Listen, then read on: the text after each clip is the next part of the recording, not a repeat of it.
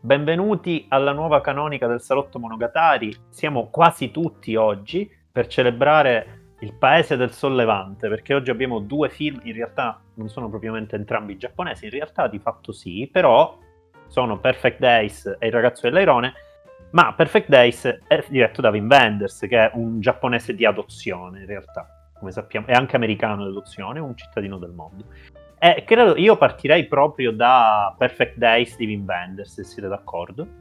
Io non sono d'accordo, però vai pure. Vabbè, no, in realtà crediamo fossimo tutti qui per celebrare il compleanno di Ale. Invece, infatti anch'io sono un po' deluso da questa cosa. Però in realtà la puntata esce quando a compleanno avvenuto. Però la registriamo durante il mio compleanno. Parliamo di due film giapponesi, è chiaro che stiamo festeggiando il compleanno di Ale, mi pare evidente. Che bello. Entrambi i sono piaciuti. Noi gli daremo... Oggi gli daremo ragione, tra l'altro, qualsiasi cosa lui dica, lui dirà esattamente le cose giuste, quindi mi raccomando appena parla lui. Chiaramente tutto in differita. Commentate questa cosa, cioè fatemi gli auguri nei commenti anche, se no mi offendo. Perfetto. Che bella immagine, riesco a immaginare i commenti che non si... che non finiscono per gli auguri per Ale. Allora, parlando di cinema, Perfect Days di Wim Wenders, presentato a Cannes l'anno scorso, ha vinto qualcosa, vedi come mi sono preparato bene oggi. No, non ha vinto nulla, è uscito al cinema il 4 gennaio, noi ne parliamo un po' dopo, nella speranza che voi l'abbiate visto, perché diremo il finale in cui si scopre il colpo di scena della vita, quindi attenzione. Perfect Days di Wim Wenders, ambientato a Tokyo. Sì, è ambientato a Tokyo. Ha vinto la migliore interpretazione maschile, comunque. Koji infatti Yakusho. Qualcosa mi diceva che avesse vinto. Infatti Dario, come al solito, hai chiesto se il film ha vinto qualcosa, non se l'attore ha vinto qualcosa. Chiaro. Stiamo andando benissimo. Il protagonista è Koji Yakusho, che tra l'altro io vorrei ricordare è protagonista di Cure di Kurosawa, il più bel film giapponese degli anni 90. E mi dispiace per Paolo. È dell'anguilla. È dell'anguilla di Mamura. Interpreta Hirayama, che fa il pulitore di cessi pubblici, che sono bellissimi i cessi pubblici. Operatore ecologico non lo potevo dire per ovvi motivi.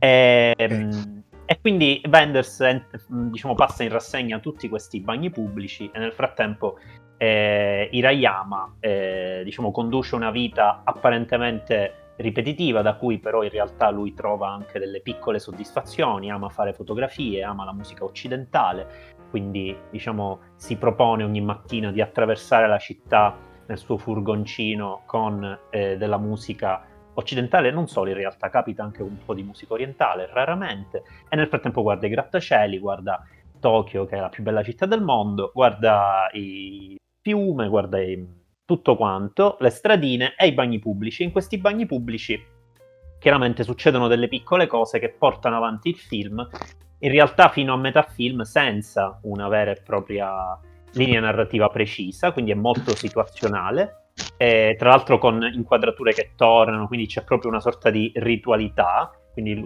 Wenders scopre una ritualità possibile, alternativa in qualche modo, tra virgolette, finché però compare una ragazzina, la nipotina. E lì comincia una seconda fase del film che illude di una narrazione, in realtà semplicemente ci fa conoscere in parte sì, in parte no, il nostro protagonista un po' di più, un po' meno di più, e noi, secondo me, da come l'ho vista io, prendiamo anche più le misure di come dobbiamo vivere ed eventualmente empatizzare con questa persona.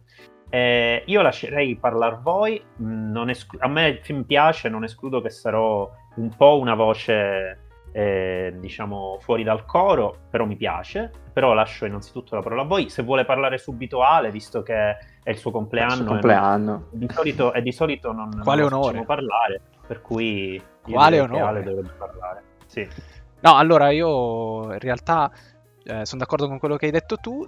E volevo giusto dire una cosa, che rispetto a altri film su personaggi che vivono le loro giornate con riti e con un...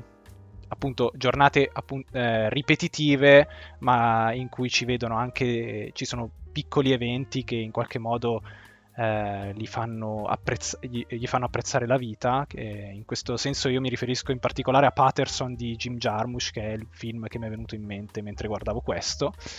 Però una cosa che mi è piaciuta in particolar modo di Perfect Days è che a un certo punto al protagonista succede che il suo collega che lo aiuta a pulire i bagni pubblici di Tokyo si licenzia, e quindi lui è costretto per un giorno a dover fare anche il turno del suo ex collega, e questo è un momento in cui che il protagonista non vive particolarmente bene, ed è una cosa che mi ha sorpreso per un film del genere, in cui sembra un po' lui essere un personaggio, diciamo, che vive una vita quasi in maniera superiore rispetto a tutto il resto, no? Cioè, fa un lavoro molto umile, però in qualche modo ha accesso a una visione della vita zen, rilassata, molto serena, e poi c'è questo momento in cui invece lo vediamo che è visibilmente un po' scazzato dal fatto di doversi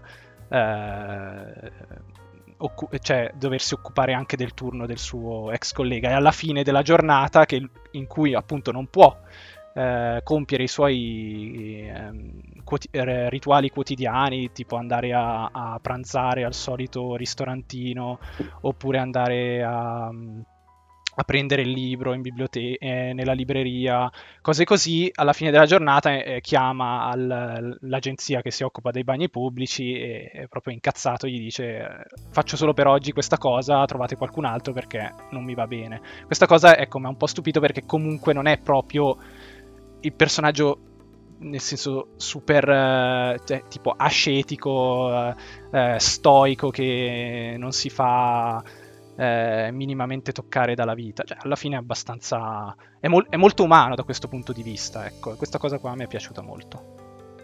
Sì, perché gli rompe la routine. Lascio la parola a voi altri, anche se Alessandro, insomma, ha detto delle cose magnifiche e insuperabili. Quindi sarà difficile far meglio. Esatto. Auguriale. Verrebbe da rifargli gli auguri dopo questo discorso. Siete veramente gentilissimi. Io mi aspetto la prossima puntata di essere massacrato. Vabbè, te lo meriti. Mi ricollego a quello che ha detto Ale, ma anche a quello che diceva Marco prima, no? Su come quando arriva la nipote del nostro protagonista si iniziano a cogliere dei nuovi elementi nella vita di questo personaggio. Non che siano particolarmente importanti poi tutto il suo passato, che conosciamo solo in minima parte, però appunto il rapporto con i personaggi secondari di questo film secondo me è molto importante, perché sia appunto del suo collega, ma anche della ragazza che piace a questo collega. Ogni volta che viene introdotto un personaggio secondario, che poi resta in realtà nel film solo per poche scene, poi scompare in attesa che compaia appunto un nuovo personaggio secondario, ogni volta che si viene introdotto appunto uno di questi personaggi andiamo a notare come la routine, il rito appunto della quotidianità del nostro protagonista deve comunque deve scendere a patti con quella che è anche la necessità di una persona che si introduce nella sua vita. E tutto questo secondo me rimanda anche al concetto poi di komerebi. Il komerebi è quella parola giapponese che va a significare la luce che trapassa le foglie degli alberi, no? Vediamo diverse volte nel film scene del nostro protagonista che fotografa proprio questo evento, per lui è talmente significante che lo ritroviamo questa scena anche nei sogni in bianco e nero. E con appunto questa luce è un concetto dualistico, no? Luce e ombra, tutto quello che c'è di buono nella vita, tutto quello che c'è di male nella vita, E proprio questo dualismo poi lo ritroviamo appunto secondo me nei rapporti che il protagonista instaura con i personaggi secondari. Lui tenta di trovare una quotidianità che lo faccia rilassare, che lo tenga forse anche lontano da quelli che sono i suoi pensieri, e sebbene per noi gran parte del film lo vediamo appunto in modo quasi ascetico, come si diceva prima, però poi nei rapporti con i personaggi iniziamo a intravedere un po' tutte queste rotture che si vengono a creare anche nei suoi pensieri, nella sua routine appunto, e tutto fino a quel finale catartico in cui appunto sotto le note della canzone omonima di Lou Reed, quindi Perfect Days, il nostro protagonista è in uno stato quasi di conflitto tra una felicità comunque della sua, che gli permette di ottenere la sua quotidianità, ma anche un po' forse vediamo del rimorso, comunque delle sensazioni un po' negative su quelli che sono i suoi pensieri del suo passato, ma tutto in realtà trova poi appunto un compimento, un rilassamento in quella che è la sua vita, in quello che ha trovato.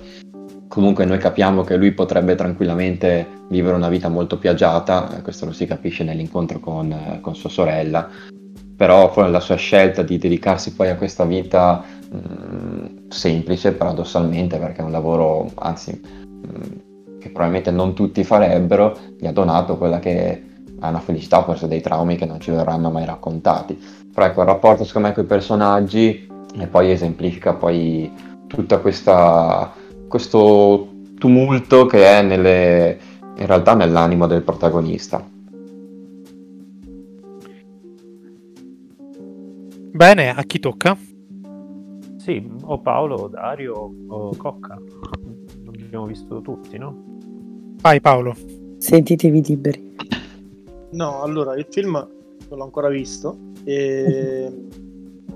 okay. mi sento di dire... la base, scusami. Genio. Il film non l'ho visto, ragazzi. Se volete ne parlo con chi si visto. Sì. Allora, aspetta, facciamo una cosa. Ne parlo come se l'avessi visto, perfetto. Allora, in realtà il film è molto bello, io ci ho trovato molto Ozu all'interno del no, okay. Allora, è proprio vero in effetti, dai, bravo. Io non ce l'avevo visto. Scherzi a parte, io volevo domandare una cosa a quelli che l'hanno visto, che sono presenti in questa puntata. Questo modo di fare che voi dicevate del protagonista, il fatto che comunque sia un film che giocoforza abbia delle contaminazioni occidentali, anche perché comunque il regista è occidentale, ti ascrivo un po', questa è un po' una domanda riferita per lo più a Marco e a Gianmaria, ma sentitevi liberi di rispondere anche gli altri, ti ascrivo un po' al filone di quei film giapponesi contemporanei che tentano di dialogare un po' con l'Occidente, no? Per esempio un film molto simile, no? Che però parla, il cui il fulcro centrale è un po' questo bagno termale, questo bagno pubblico, eccetera, è un film che Alfarist del 2023, quindi Alfarist dell'anno scorso, ha raccolto, diciamo, qualche consenso, che è Kudo, e quindi questa cosa è anche quello lì era un film prettamente occidentalizzato per tutta una serie di cose, dalla regia, dal modo di intendere la commedia, eccetera, anche lì c'erano i giovani che ascoltavano la musica, eccetera, quindi in realtà più occidentalizzato, diciamo che era un film localizzato, ma facciamo gli studiati, usiamo termini adatti. C'è un qualcosa, un fil rouge tra questo film e gli ultimi 10 anni di cinema giapponese, nonostante poi Perfect Days non sia un film giapponese in senso stretto del termine. Ma non so se vuole rispondere Gianma. Intanto se hai qualcosa da dire ti lascio la parola, poi ci sto riflettendo un attimo. A me viene da dire soltanto che se guardiamo i film giapponesi, quindi con un regista giapponese, tutto giapponese, perché è chiaro che questo film è di Wim Wenders e ha il bollino Wim Wenders, quindi per quanto sia un film profondamente giapponese in un certo senso, è comunque quello di uno sguardo versatile e non geolocalizzabile come quello di Wenders, quindi ecco. Però ecco, ti posso dire che forse ci vuole questo tipo di sguardo altro per forse ridimensionare il problema dell'occidentalizzazione del cinema giapponese, nel senso che è molto in pace con questa idea questo film, l'idea che coesistano questi due mondi. Secondo me non sono neanche contrasti particolarmente netti, non credo sia un argomento del film paradossalmente, e quindi, mentre riconosco, come dici tu, che molto cinema giapponese tiene conto, ok, della sua esportazione, e quindi ti posso dire che questo è un film soprattutto globale, e poi se vogliamo si possono fare altri tipi di discorsi, però credo che Wenders, diciamo, la cosa più bella del film sia proprio che renda quasi anacronistico domandarsi questo tipo di cose, cioè è molto pacere rispetto a questo tipo di tensione possibile, ecco. Sì, io sono d'accordo. Ok, io volevo grande Ale, grandissimo. No, perché ho iniziato a parlare, non volevo interrompere. Sei veramente non ho parole, io sono quasi commosso, la voce rotta dalla commozione cerebrale. E no, allora io mi ricollego a tutto quello che avete detto voi, anche alla domanda di Paolo, perché premetto che io non sono affatto un fan di Wim Wenders. Lo trovo fastidioso, lo trovo retorico, lo trovo insopportabile. Persino nei suoi film migliori, i primi, a me piacciono moltissimo, L'amico americano, insomma, c'è sempre qualcosa che mi stona. Quello che ho trovato perfetto in Perfect Days, scusate il gioco di parole, è che sì, è chiaro, c'è in sottofondo un po' di retorica delle piccole cose, del quotidiano, un po' questa ricerca del poetico, del lirico nel dettaglio quotidiano, però in realtà è molto... come dire, è un mood dentro il quale tu riesci a entrare a pieno, e queste giornate perfette, che sono effettivamente la vita perfetta che conduce il protagonista, che è una vita perfetta perché lui non fa nulla di eclatante, però sembra proprio felice, sembra sereno, sembra in pace con se stesso, con il mondo, anche se la gente magari gli risponde male o non gli sorride o non lo saluta, come la mamma del bambino all'inizio.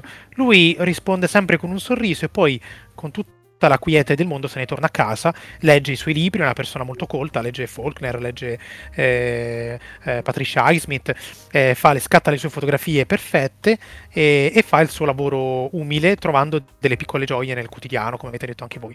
Poi viene il momento della rottura, però questo momento della rottura si insinua leggermente nel film, cioè non è che la vita del protagonista ne è particolarmente sconvolta, però noi notiamo che questi riti, questa ritualità ripetitiva delle azioni è un pochettino più sporcata, è sporcata dal fatto che lui viveva in questo limbo felice, e l'arrivo della nipote, poi l'incontro con la sorella, gli ha fatto forse ricordare insomma, la sofferenza da cui viene, di cui noi non siamo a conoscenza nel dettaglio, però comunque è chiaramente quello che spinge un uomo che comunque ha una famiglia, ha un lavoro, ha delle prospettive, a isolarsi dal mondo, non può che essere una certa forma di sofferenza. E Wenders ha questo sguardo che in qualche modo è, come dire, empatico nei confronti del personaggio, e fa notare dove ci sono le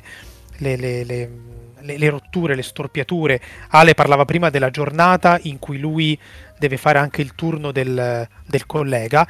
È una giornata buttata perché tutta la sua routine è rotta, e quindi vediamo come tutta questa bellezza su cui si regge la sua vita è molto fragile. Basta stare via un'ora in più, qualche minuto in più, perché tutto perché tutto zompi all'aria, ecco, cosa che accade un po' meno già quando c'è la nipote, nonostante rompa un po' la sua routine, però lui ha sempre questo modo di accogliere gli altri, per cui Wenders ha uno sguardo empatico e su questa vicenda, e quasi, secondo me, invidioso, cioè quasi come se questo personaggio avesse trovato una dimensione che non risolve i suoi problemi, perché poi nel finale vediamo che lui ha ancora della sofferenza dentro, lo vediamo dal suo sguardo, però anche se non risolve completamente i suoi problemi, è comunque una una dimensione che è una scelta calcolata ed è una scelta di accoglienza positiva della vita, in qualche maniera. Non so se l'ho detta bene, però insomma lascio la parola anche agli altri. Cocca mi pare che manchi. Io avrei detto esattamente quello che hai detto te, rispetto anche al fatto che con queste piccole rotture, queste fratture della routine, che nonostante sembri consolidata, ed è consolidata comunque, come ogni routine è anche fragile, e è come se comunque lui a fine giornata si portasse la giornata a casa, cioè buona, l'abbiamo fatta, quindi è un po' questo il senso, è molto umano, dire che quantomeno lui si sente appagato di aver portato a casa, non in termini ovviamente di guadagno effettivo, economico, o di appunto giornata lavorativa, però il suo l'ha fatto, il suo lo fa entrando in contatto con gli altri in maniera assolutamente benevola e accogliente, coltivando le sue passioni, trovando il suo ordine. È un film che mette molta pace. Ma infatti no, scusa Gian, ma dico solo una cosa, poi ti passo la parola. Su questo che diceva Cocca, quello che si nota è che non è una vita chiusa e ottusa, cioè se c'è da aggiungere qualcosa lui l'aggiunge, se deve offrire un caffè in più alla nipotina lo offre, se deve offrire dei soldi all'amico li offre, se deve andare a fare un giro con qualcuno lo fa, se deve parlare con qualcuno lo fa. Quello che disturba la quotidianità del protagonista è quando manca qualcosa che di solito nel suo quotidiano c'è. Quindi lui può anche dare tutti i suoi soldi all'amico, ma l'amico non può vendere le sue cassette, perché le cassette fanno parte di quella ritualità, le cassette che lui utilizza per ascoltare la musica, e dentro c'è tutta la musica che piace a Wim Wenders, c'è Lou Reed, c'è tutte queste cose qua, e quindi è come se nella sua quotidianità lui può aggiungere qualcosa, effettivamente, può aggiungere persone, può aggiungere per esempio tutta la scena in cui lui deve giocare a Tris a distanza con una persona che non si sa chi è. Non è una misantropia la sua, ecco. Wenders ha rappresentato una vita solitaria, non misantropica. Quello che disturba la quiete di Shiraishi, mi pare, è ormai ho deciso che lo chiamo così. È il personaggio Hirayama. Esatto. No, Hirayama me lo ricordavo, però ho detto Shiraishi. Quello che disturba la vita di Shiraishi è il togliere quello che lui nel quotidiano costruisce perché tutto sia equilibrato. Però non è qualcosa di chiuso, è qualcosa di aperto, è una ripetitività aperta dove c'è sempre qualcosa che cambia. Questo è l'elemento positivo. Scusami Giamma, ti ridò la parola. No, sì. Proprio anche a proposito di questo, anche una domanda che mi è venuta in mente. Secondo me la mia impressione è che comunque ci sia una coerenza tra le scelte di narrazione che Wenders attua nel film e anche quello che è la vita di Koji, perché la vita di Koji mi sembra una vita che tiene sì conto un po' del passato, ma cerca in certi momenti anche di cancellarlo, come hai detto tu prima, seppur questo si riaffacci poi con l'avvento della sorella e della nipote. Però è anche una vita in realtà senza futuro per certi versi, vive proprio alla quotidianità, un giorno per giorno, diceva per Cocca, abbiamo portato a casa la giornata. Non c'è mai nel film, secondo me, l'impressione che Koji guardi al di al futuro con dei progetti, semplicemente probabilmente per lui il futuro è questa ripetizione infinitesimale delle giornate. Ed è anche una cosa che secondo me torna appunto a livello di narrazione del film, perché è un film chiuso nella narrazione di questi giorni che noi vediamo, non ci lascia entrare nel passato del personaggio, come non ci lascia minimamente delle impressioni su come sarà il futuro. Noi pensiamo che il futuro sarà esattamente come abbiamo visto per tutto il film, un continuo di queste giornate. Quindi cioè, a questo protagonista che vive nel presente, secondo me troviamo un film che cancella proprio nella narrazione sia il passato sia il futuro, vive proprio di quei momenti. Sì, infatti io diciamo mi avvierei alla chiusura di Perfect Days, semplicemente volendo ampliare velocissimamente il paragone che ha fatto Ale con Patterson di Jarmusch. nel senso che se devo imputare qualcosa a Perfect Days, forse è che come dire, in realtà non è come se non concedesse mai al momento morto. Ora, se voglio pensare a tutta una tradizione che Wenders conosce e che ama, Paolo diceva per scherzo Ozu, ora è chiaro che abbiamo riso, però l'altro grande film a Tokyo di Wenders è Tokyo Ga, ed è praticamente un documentario su Ozu, per cui però con le stesse domande che si faceva Ozu sull'evoluzione tecnologica del Giappone e gli ambienti urbani, in contrasto con lo stile di vita più o meno, diciamo, semplice comunque per noi occidentali alieno che hanno i giapponesi. Come dire, se devo imputare qualcosa al film di Wenders, è un po' la cosa che di Wenders non piace a Dario di solito, cioè il fatto che sia un film molto ritmato da queste piccole cose, cioè è come se, diversamente da Jarmusch, che sì vabbè volendo è un'altra cosa, però secondo me il paragone regge, Jarmusch davvero la sua ritualità è un tempo morto, però non è neanche quello negativo, perché anche in Patterson tutto sommato il personaggio trova delle piccole soddisfazioni, anche se è sempre al confine con l'insoddisfazione, mentre mi sembra che in Perfect Days Wenders abbia bisogno proprio di accenti per disturbare la quiete del personaggio, e quindi mi è sembrato un film che aspirava ad essere qualcosa, ancora prima di compiersi del tutto. Però ecco, questa è semplicemente una mia impressione. Dario, comunque, Falso Movimento è super tentiano come film di Wenders, quindi secondo me ti piace. Bello, Falso Movimento, sì. No, ma ci sono delle cose che c'è di fondo in molti suoi film questo poeticismo che mi sta un po' sulle palle, che però qui lui riesce a controllare bene, secondo me. Mm-hmm. Però nei primi film c'è di meno, cioè nei primi film lui lo controlla bene effettivamente. Sì, no, chiaro. Io volevo aggiungere una cosa. Questo movimento hai detto tu, Marco, adesso scusa Paolo, volevo giusto dire una cosa, che un altro film che mi ha ricordato, e in realtà me l'ha ricordato grazie anche a una recensione che ho letto su Letterboxd, mi pare di Giorgio Argenti, che ci segue, lo salutiamo. Grande, lo facciamo gli auguri a Giorgio Argenti per il suo compleanno. Grande. Esatto. No, è che in effetti questa cosa qua degli elementi che disturbano la quotidianità di Hirayama ricordano anche un altro film su una quotidianità che però diventa una prigione e evolve in un'esplosione di violenza, che è Jeanne Dielman, Jeanne Dielman, Bruxelles, sì, non mi ricordavo tutto il nome della via. Chantal Akerman, esatto. E solo che lì appunto la quotidianità è vista appunto molto come una prigione, e secondo me in questo film ovviamente questa visione qua della prigionia della routine è inesistente, anche se magari in certi momenti un pochino, io sinceramente un po' l'ho vissuta, chiaramente non è tutto visto in maniera positiva, però tutto sommato l'idea di ripetere sempre le stesse cose ha un senso secondo me di oppressione, cioè un po' lo provoca, cioè lo trasmette, ecco. Sì, no, è per dire che diciamo ci sono modi e modi di rendere l'oppressione, mi sembra che Wenders abbia proprio bisogno della virgola narrativa piuttosto che del prendere questa oppressione da una situazione, dell'essere più largo, dell'essere più sottile, con più sfumature, semplicemente questo.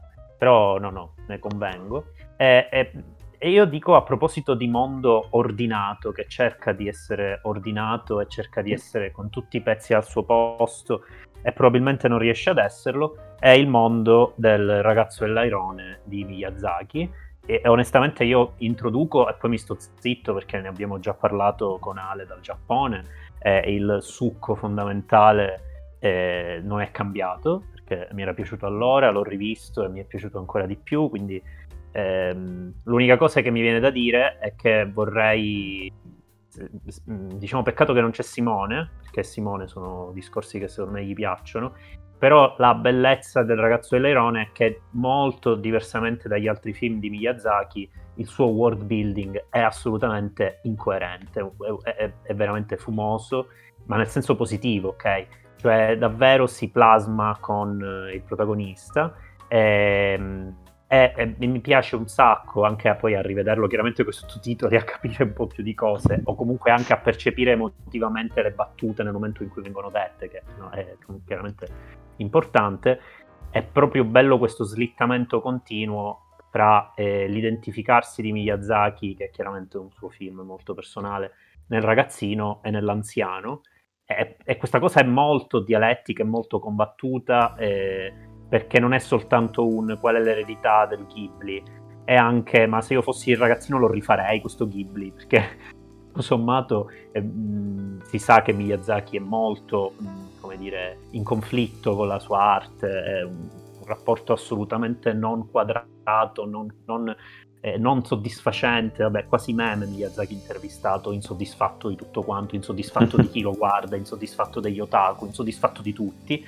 Per cui mi diverte molto e mi commuove molto l'idea di vedere in questo film quasi un dire quasi un what if di potevo anche non farlo, potevo anche venir meno a tutte queste terribili contraddizioni che provoca la mia fantasia. Probabilmente la mia immaginazione è molto più contraddittoria e scomoda della mia realtà, e quindi lo trovo, come dire, un film particolarmente greve e pesante e violentissimo in questo discorso di animazione vista classicamente in un certo modo e che non è escapista, ma anzi ne dovremmo fuggire.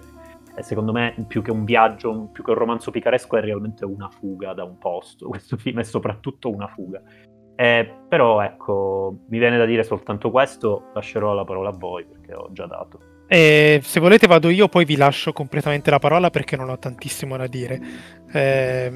No, io voglio solo dire che diciamo, questo è uno di quei film, perché Miyazaki ci ha abituato a varie tipologie di narrazione, e questa è una delle sue narrazioni cervellotiche, un po' astruse, un po' troppo astruse per i miei gusti, per potermi commuovere, dove a un certo punto, insomma, secondo me si perde parecchio nella fase centrale, e poi quando invece c'è tutta quella parte finale, l'ultima mezz'ora, soprattutto dall'apparizione del prozio, che è un po' il demiurgo, il progenitore di tutto questo mondo fantastico, fino alla fine siamo veramente a vette altissime del cinema di Miyazaki, perché c'è tutta una dimensione, volendo anche metanarrativa, anche se le cose meta ci hanno rotto le palle, ma insomma intendiamoci, una riflessione sui i multiversi, molti mondi possibili, che poi appartiene al cinema di Miyazaki, anche a molti suoi film classici ormai, e con un senso di inquietudine, di macabro, ma al contempo di serenità, di pace, di bellezza, che sono perfettamente rappresentate dall'airone del titolo, che è questo animale meraviglioso che poi contiene però qualcosa di grottesco e di brutto, che poi si rivela però essere un amico, un sodale, un compagno. L'airone, secondo me, il rapporto tra l'airone e il ragazzo, non a caso il titolo, rappresenta molto bene anche la sensazione, il mood narrativo, estetico di tutto il film, che in effetti nell'ultima mezz'ora finale esplode completamente, perché c'è proprio una specie di quadratura dei conti nei confronti della propria arte, della propria fantasia, del proprio mondo, che mischia l'alto e il basso, mischia quella serenità che, volendo, c'era anche nel film di Wenders, con il grottesco, con il macabro, con l'inquietante, e anche con questo senso di angoscia che comunque ti prende fin dall'inizio del film, perché è il film che parla di un ragazzo che rimane orfano della madre, che a un certo punto la ritrova la madre che ha però la sua età in questo mondo fantastico, e poi la perde di nuovo per poi guadagnarne un'altra, e quindi dietro a una vicenda del genere non ci può che essere un senso comunque di angoscia, in questo anche perché il ragazzo, il protagonista è quasi ha questa dignità, è quasi altero, è caparbio in un modo veramente commovente, questo sì, e questo senso di angoscia non ti abbandona anche nell'happy end, nella felicità finale. Ecco, tutto questo mondo straordinario di Miyazaki, questo mix di sensazioni che appartengono ai suoi film, secondo me il film è molto bello, però è perfettamente inquadrato con tutta questa parte finale, mentre un po' di astruserie a un certo punto ci sono, però questo è per mio gusto, ovviamente. Colgo l'assist, Paolo, sì, parola. Sì. Anche perché so che a te è piaciuto molto, quindi... No, a me è piaciuto molto per i motivi che avete detto. E poi in realtà avevo un'altra domanda. Oggi sono dubbioso, sono in vena di fare domande, però la faccio alla fine. No, allora in realtà il film mi è piaciuto molto per tutta una serie di cose. Innanzitutto perché spero non sia l'ultimo di Miyazaki, però è perfettamente, diciamo, l'ultimo film perfetto di una carriera quasi perfetta di un regista, uno dei maestri del cinema del Novecento d'animazione, ma anche del cinema degli anni 2000 d'animazione. E in realtà è un film che è un... odio dire film testamento, perché odio dire film testamento, quindi non dirò film testamento, ma è un film abbastanza particolare di Miyazaki, perché è uno di quei film in cui la presenza della morte è veramente costante, è quasi opprimente. C'è un senso di morte che francamente non ho sentito in altri film di Miyazaki. È la scena molto forte del ragazzino che credo che ricordi si chiama Maito, in italiano Maito, vabbè, Maito, che guarda questo airone morente, lo guarda morire. C'è la figura della madre scomparsa e tutte queste robe qua. C'è comunque lo zio che sta, il prozio che sta lì per morire, quindi ha bisogno che l'eredità della sua creatività, del suo mondo, venga lasciata a qualcuno, non senza responsabilità, chiaramente. Quindi un film dove il sentimento della morte permea un po' tutta l'opera, e lo trovo molto triste in questo, tant'è vero che sono d'accordo con Dario quando dice che nonostante l'happy ending, questo senso di angoscia, questo senso di tristezza non va via, anche perché l'Airone, il personaggio dell'Airone, parlando appunto di morte, l'ho visto un po' come una sorta di personificazione del lutto, di sentimento del lutto, perché l'Airone gli ricorda la madre. Dico una parola da liceo classico, è lo psicopompo, esatto. L'Airone, secondo me. Perché lì gli ricorda della madre, e poi, spoiler, per chi non ha visto il film e per chi si approccia al salotto la prima volta, noi siamo spoiler free, quindi non ci rompete i coglioni, si congeda da Maito, dice, Maito, mettetelo al centro dove vi pare, dicendo che comunque questo tipo di dolore, eccetera eccetera, scomparirà col tempo. Quindi è un po' come si affronta generalmente il lutto. Quindi un film dove questo sentimento di morte è molto forte. E un'altra cosa del film che mi è piaciuto parecchio è che Miyazaki disgrega letteralmente i suoi mondi.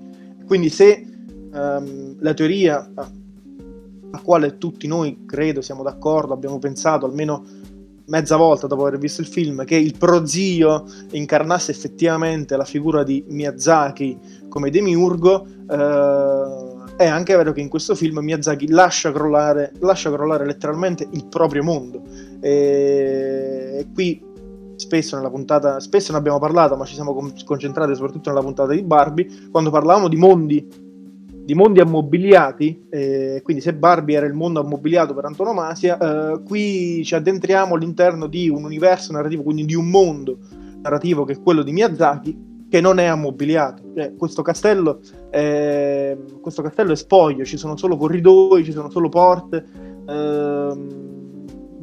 c'è un letto che è una sala da parte, sì, ma è molto astratta, cioè nel senso sembra essere posizionata in questa stanza che non si colloca su nessun piano, anzi forse addirittura si colloca tra dei piani, quindi è un mondo non propriamente ammobiliato quello lì di Miyazaki, e quindi è una contraddizione forte anche questa, quindi ritornando alle contraddizioni che diceva Marco nel suo intervento. È nulla, cioè nel senso, principalmente queste qui sono le cose che mi hanno fatto propendere per il gusto, per il giudizio che è estremamente positivo. Un'altra cosa, l'ultima, non mi dilungo oltre, Miyazaki è perfettamente, diciamo, coerente con i tempi contemporanei, e visto che l'altro grande film d'animazione è giapponese, quindi togliendo da mezzo gli shonen, Jujutsu Kaisen, eccetera eccetera, diciamo film autoriali, cinema autoriale, se così vogliamo definirlo, l'altro grande film giapponese d'animazione, è Suzume, e anche lì c'erano le porte dei multiversi, eccetera eccetera. L'altro grande film protagonista della nostra top e flop, andate a rivedere la puntata, un altro film d'animazione occidentale è Spider-Man Across the Spider-Verse, anche lì c'erano i multiversi, e Miyazaki, diciamo, si è dimostrato a passo coi tempi e quindi fa sì che i multiversi siano presenti all'interno del suo film d'animazione in tutta la loro incoerenza. Ecco, lui in realtà rispetto agli altri film citati se ne frega un po' di mantenere quella coerenza interna che cercano forza un po' con l'attack di mantenere i film precedenti. Lui invece della coerenza interna di questi mondi se ne frega, perché alla fine andrà tutto in rovina, tutto in disgrazia, e quindi è un altro punto a favore del film. Lascio la parola, non prima però di fare questa domanda a Marco, a cui vorrà rispondere, potrà rispondere quando vorrà, perché vedo che Gianmaria si è già prenotato, quindi passo la parola a lui. La domanda che volevo fare a Marco, ma in realtà anche a Ale, è: le prime sensazioni che avete avuto vedendolo in giapponese sono le stesse che avete avuto vedendolo in italiano? Cioè, nel senso, il film è un film le cui immagini sono così autonome da essere esplicite anche quando c'è chiaramente una lost in translation tra l'italiano e il giapponese, oppure l'italiano gioca un ruolo fondamentale, cioè ci sono determinate cose che cambiano letteralmente di significato? E rispondete quando volete, mi congedo. Lascio rispondere prima loro. Ma allora io ti direi che no, le immagini vivono molto da sé. Diciamo che l'italiano mi ha aiutato più che altro a me a capire meglio, diciamo, motivazioni di certe azioni che ovviamente vengono spiegate, tipo tutta la storia della torre, che è il meteorite che cade, che si capisce dalle immagini, però non si capisce bene cioè senza... la traduzione non avevo capito minimamente la questione del, cioè, di qua, che era cioè, sembrava una storia, io l'avevo interpretata come un racconto e non, cioè, un racconto di una storia, mentre invece era il racconto di un evento passato, ecco, quindi era una cosa avvenuta davvero, però generalmente secondo me, rispetto magari ad altri film di Miyazaki che ho sempre visto appunto o doppiati o con i sottotitoli in italiano, questo qua anche senza i sottotitoli comunque ritengo di averlo comunque abbastanza compreso, anche senza capire tutto ovviamente, quindi secondo me è un film che regge molto bene anche solo con le immagini, ecco. Non so se Marco è d'accordo, però penso di sì. Sì, forse addirittura senza sottotitoli Dario avrebbe avuto anche meno la sensazione del cervellotico. Sì. Cioè io ad esempio una... sì, probabilmente sì. Fluido, sì, ci ho pensato fluido. Anch'io. Sì. E tra l'altro una cosa ad esempio che io mi ricordo, forse l'avevo anche detto in puntata, mentre guardavo il film un po' anche in Giappone, un po' anche per cercare di orientarmi nella visione, avevo pensato alla storia infinita, no? Di lui che legge il libro e in qualche modo si proietta all'interno di questo mondo. Rivedendolo, ecco, questa cosa qua forse l'ho avuta, è una sensazione che ho avuto di meno, ma comunque un po' mi è rimasta, perché il tema è un po' simile, tutto sommato. Anche là, anche nella storia infinita c'è un po' il mondo che va allo sfacelo, poi è diverso, però qualcosa in comune comunque resta. Cioè io mi ricordo in puntato, comunque anche parlando con Marco dopo la visione, io l'avevo molto usato la storia infinita proprio per orientarmi un po' come chiave di lettura per tutto il film di Miyazaki. Rivedendolo forse un po' meno, perché qui c'è proprio tutto questo discorso anche dell'eredità del mondo, anche questa in realtà voglia di andarsene da questo mondo, cioè un mondo che non è un mondo da cui dove trarre un rifugio, ma è un mondo da cui scappare, perché comunque se altrimenti finisci nella follia, appunto, come accade al prozio. Tra l'altro elemento questo qua del prozio che diventa matto e si capisce solo attraverso la traduzione. Questa cosa non l'avevo capita, che lui era diventato matto, il prozio, nel mondo reale, non nel mondo della fantasia, ecco. Dentro la torre. Sì, dentro la torre. Un po' Lovecraftiana, tra l'altro, sta torre. Io sono d'accordo con tutto quello che avete detto, mi ricollego ai vostri discorsi anche rivedendo un po' l'ultima carriera di Miyazaki, perché secondo me questo è un film che comunque è abbastanza connesso a Si alza il vento, tant'è che proprio i primi momenti del film, quando rivediamo uno degli incendi che distrussero l'antica città di Kyoto, che ai tempi era praticamente tutta legno, si ritrovano anche le stesse immagini che già avevamo visto in Si alza il vento. E secondo me in entrambi i film questo è un percorso che divide molto il Miyazaki degli ultimi anni rispetto a quello precedente fino a Ponyo, se vogliamo, perché in questi due film ci sono personaggi in realtà molto più ambigui, sono personaggi molto più oscuri rispetto ai loro predecessori, tant'è che la narrazione, come diceva Dario, poi si fa più confusa secondo me in entrambi i film rispetto ai precedenti, che comunque arrivavano quasi sempre a un punto, anche forse erano anche più lineari, se vogliamo.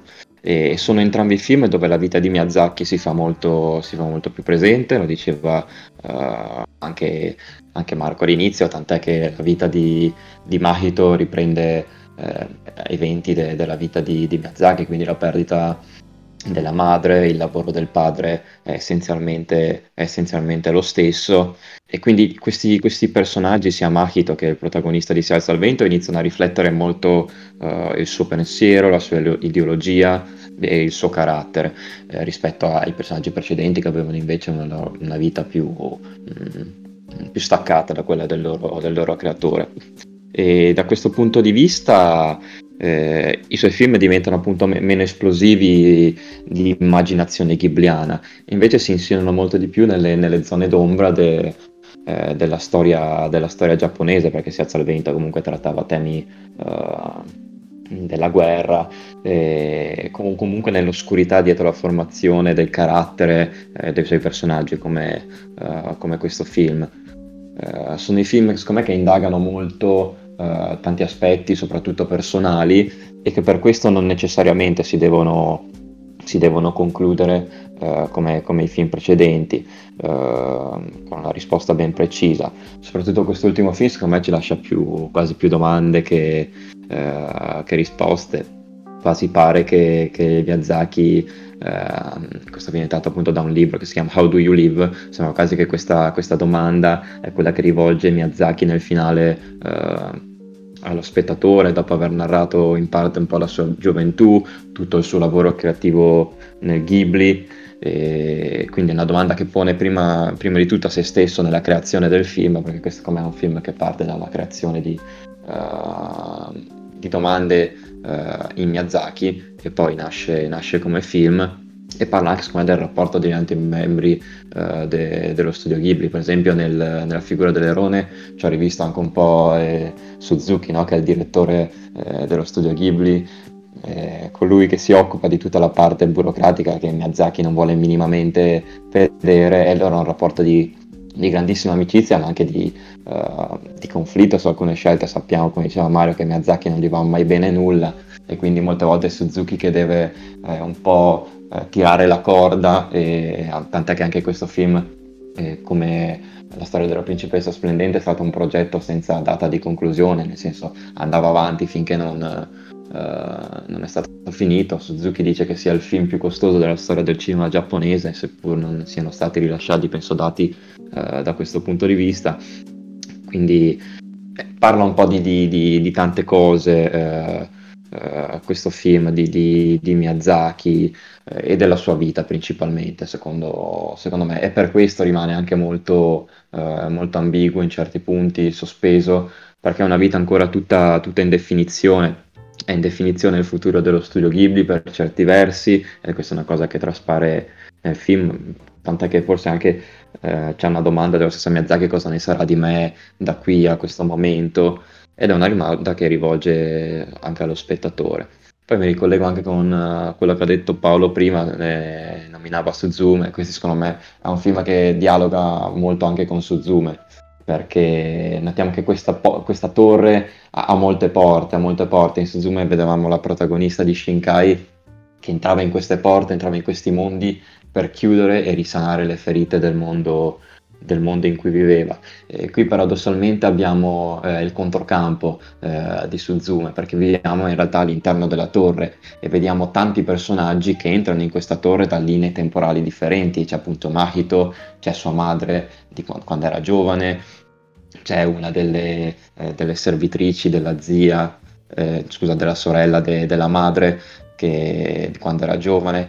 Quindi notiamo questa torre è un mondo in cui le persone che comunque hanno dei problemi, che tentano di fuggire da questi problemi o tentano di risolvere questi problemi, finiscono dentro questa torre. E quindi, ripeto, abbiamo un controcampo perfetto di quello che era Suzume. Abbiamo il dietro le quinte delle porte. E appunto anche questo secondo me è un film che tratta di risoluzione di problemi. Le persone entrano in questa torre non per caso, sono tutte persone che hanno una necessità di entrare in questa torre. Entrare in questa torre permette di combattere anche i fantasmi del proprio passato. Mahito in prima persona cerca di rielaborare il lutto della morte della madre. Paolo diceva appunto che la morte è sempre presente, tant'è che Mahito continua a sognare la madre, continua a sognare la sua morte, continua a sognare lei che le chiede aiuto. E quindi il mondo della torre è un mondo sì di creazione, ma un mondo di morte, dove le due cose sono strettamente intrinseche, dove una non può vivere giustamente senza l'altra. C'è anche quella magnifica sequenza dove i Warawara, che sono un po' queste creaturine, ascendono verso il mondo dove viviamo, diciamo, e si trasformano nelle anime dei nuovi nascituri e vengono mangiate da questi altri aironi. Quindi questo mondo pellicani, di creazione, scusa. Pellicani, sì, grazie. Dove questo mondo che è un mondo sicuramente di creazione intellettuale, creazione di mondi appunto animati, se vogliamo prendere dal punto di vista di Miyazaki. È anche un mondo dove la morte e la vita sono praticamente la stessa cosa, tant'è che anche un personaggio mi pare dica una cosa simile durante il film. Quindi mi è piaciuto molto anche questo controcampo che si viene a creare con Suzume. Abbiamo la parte opposta delle porte, abbiamo il dentro, abbiamo il fuori. Diciamo, in chiusura volevo in realtà, cioè ero curioso di sentire Cocca, che è uno sguardo comunque, cioè diversamente da tutti noi, probabilmente alieno rispetto al cinema di Miyazaki, o quantomeno non altrettanto inserito, quindi anche impressioni su questo film, che tra l'altro vive profondamente, inevitabilmente, dei precedenti. Mm-hmm. Che conosco, ma premetto non conosco in maniera super approfondita, nel senso sono sempre stata una fruitrice più così, diciamo, di en passant. E piaciuto, non condivido tantissimo diciamo tutti quella fascia di critiche e di commenti sul mi ha spezzato il cuore, ho pianto un sacco, emotivamente parlando è super coinvolgente, perché secondo me non lo era, quindi molto piacevole da guardare ma onestamente c'è una cornice narrativa che non mi interessava, e non è una, cioè il film è molto bello, molto godibile, ma comunque non riesco comunque a farmi, brutto a dire, trasportare o insomma coinvolgere, cullare da diciamo dalla cornice, diciamo di narrazione, tutto qua, più diciamo dall'apparato visivo. Però appunto il mio commento è assolutamente inutile. No ma qual è no, davvero. Qual è che ti piaceva di più invece di Miyazaki, cioè il tuo preferito qual è? Boh, diciamo da un punto di vista affettivo e anche forse per la complessità La città incantata, ok, ci sta, okay, più... È molto un controcampo di quello, questo. Sì, esatto, sì. Ne parlavo anche proprio uscendo dal cinema, di quanto fossero proprio sensazioni diverse e anche, diciamo, tono diverso. Ah. Bene, no, niente, no, anche se effettivamente la torre richiama un po' la città incantata proprio per costruzione. Saltate da dopo che già abbiamo parlato benissimo d'1 ora io per me era utile anche questo, cioè, mi farò una cultura, promesso. Ma comunque non voglio immaginare l'angoscia di Goro Miyazaki dopo aver visto questo film. Esatto. Non vorrei essere comunque 2024 morto in Goro Miyazaki. per Arakiri. Come Paolo Miyazaki. No, Goro Miyazaki. Va bene. No, comunque, in chiusura nessuno ha parlato di quel pezzo di fango del padre di Maito che dopo aver elaborato il lutto della moglie si sposa la sorella della moglie. Assurdo. Ma allora no, esatto, allora io sono arrivata tardi. Io sono arrivata tardi tipo di 5 minuti, quindi il film già è iniziato purtroppo, e non riuscivo a capire questa cosa, e non mi sono data pace per tutto il film, ho detto ma com'è possibile, che chi è questa donna? Pensa che in Giappone è l'unica cosa importante della trama, secondo me, che non avevamo capito. Cioè, avevamo capito che si era risposato, ma non che fosse la sorella della madre. Questa cosa fu tipo, what? Quando abbiamo riletto in metro la trama su Wikipedia. Tipo, oh, ma cosa? Vabbè. Capito, non è una cosa piacevole. Sì. Cioè, non... No, però per allora, a quanto pare, rientrava fra le strambe normalità. Specialmente in tempi di guerra, sai? Vabbè, esatto, immaginavo. Sì.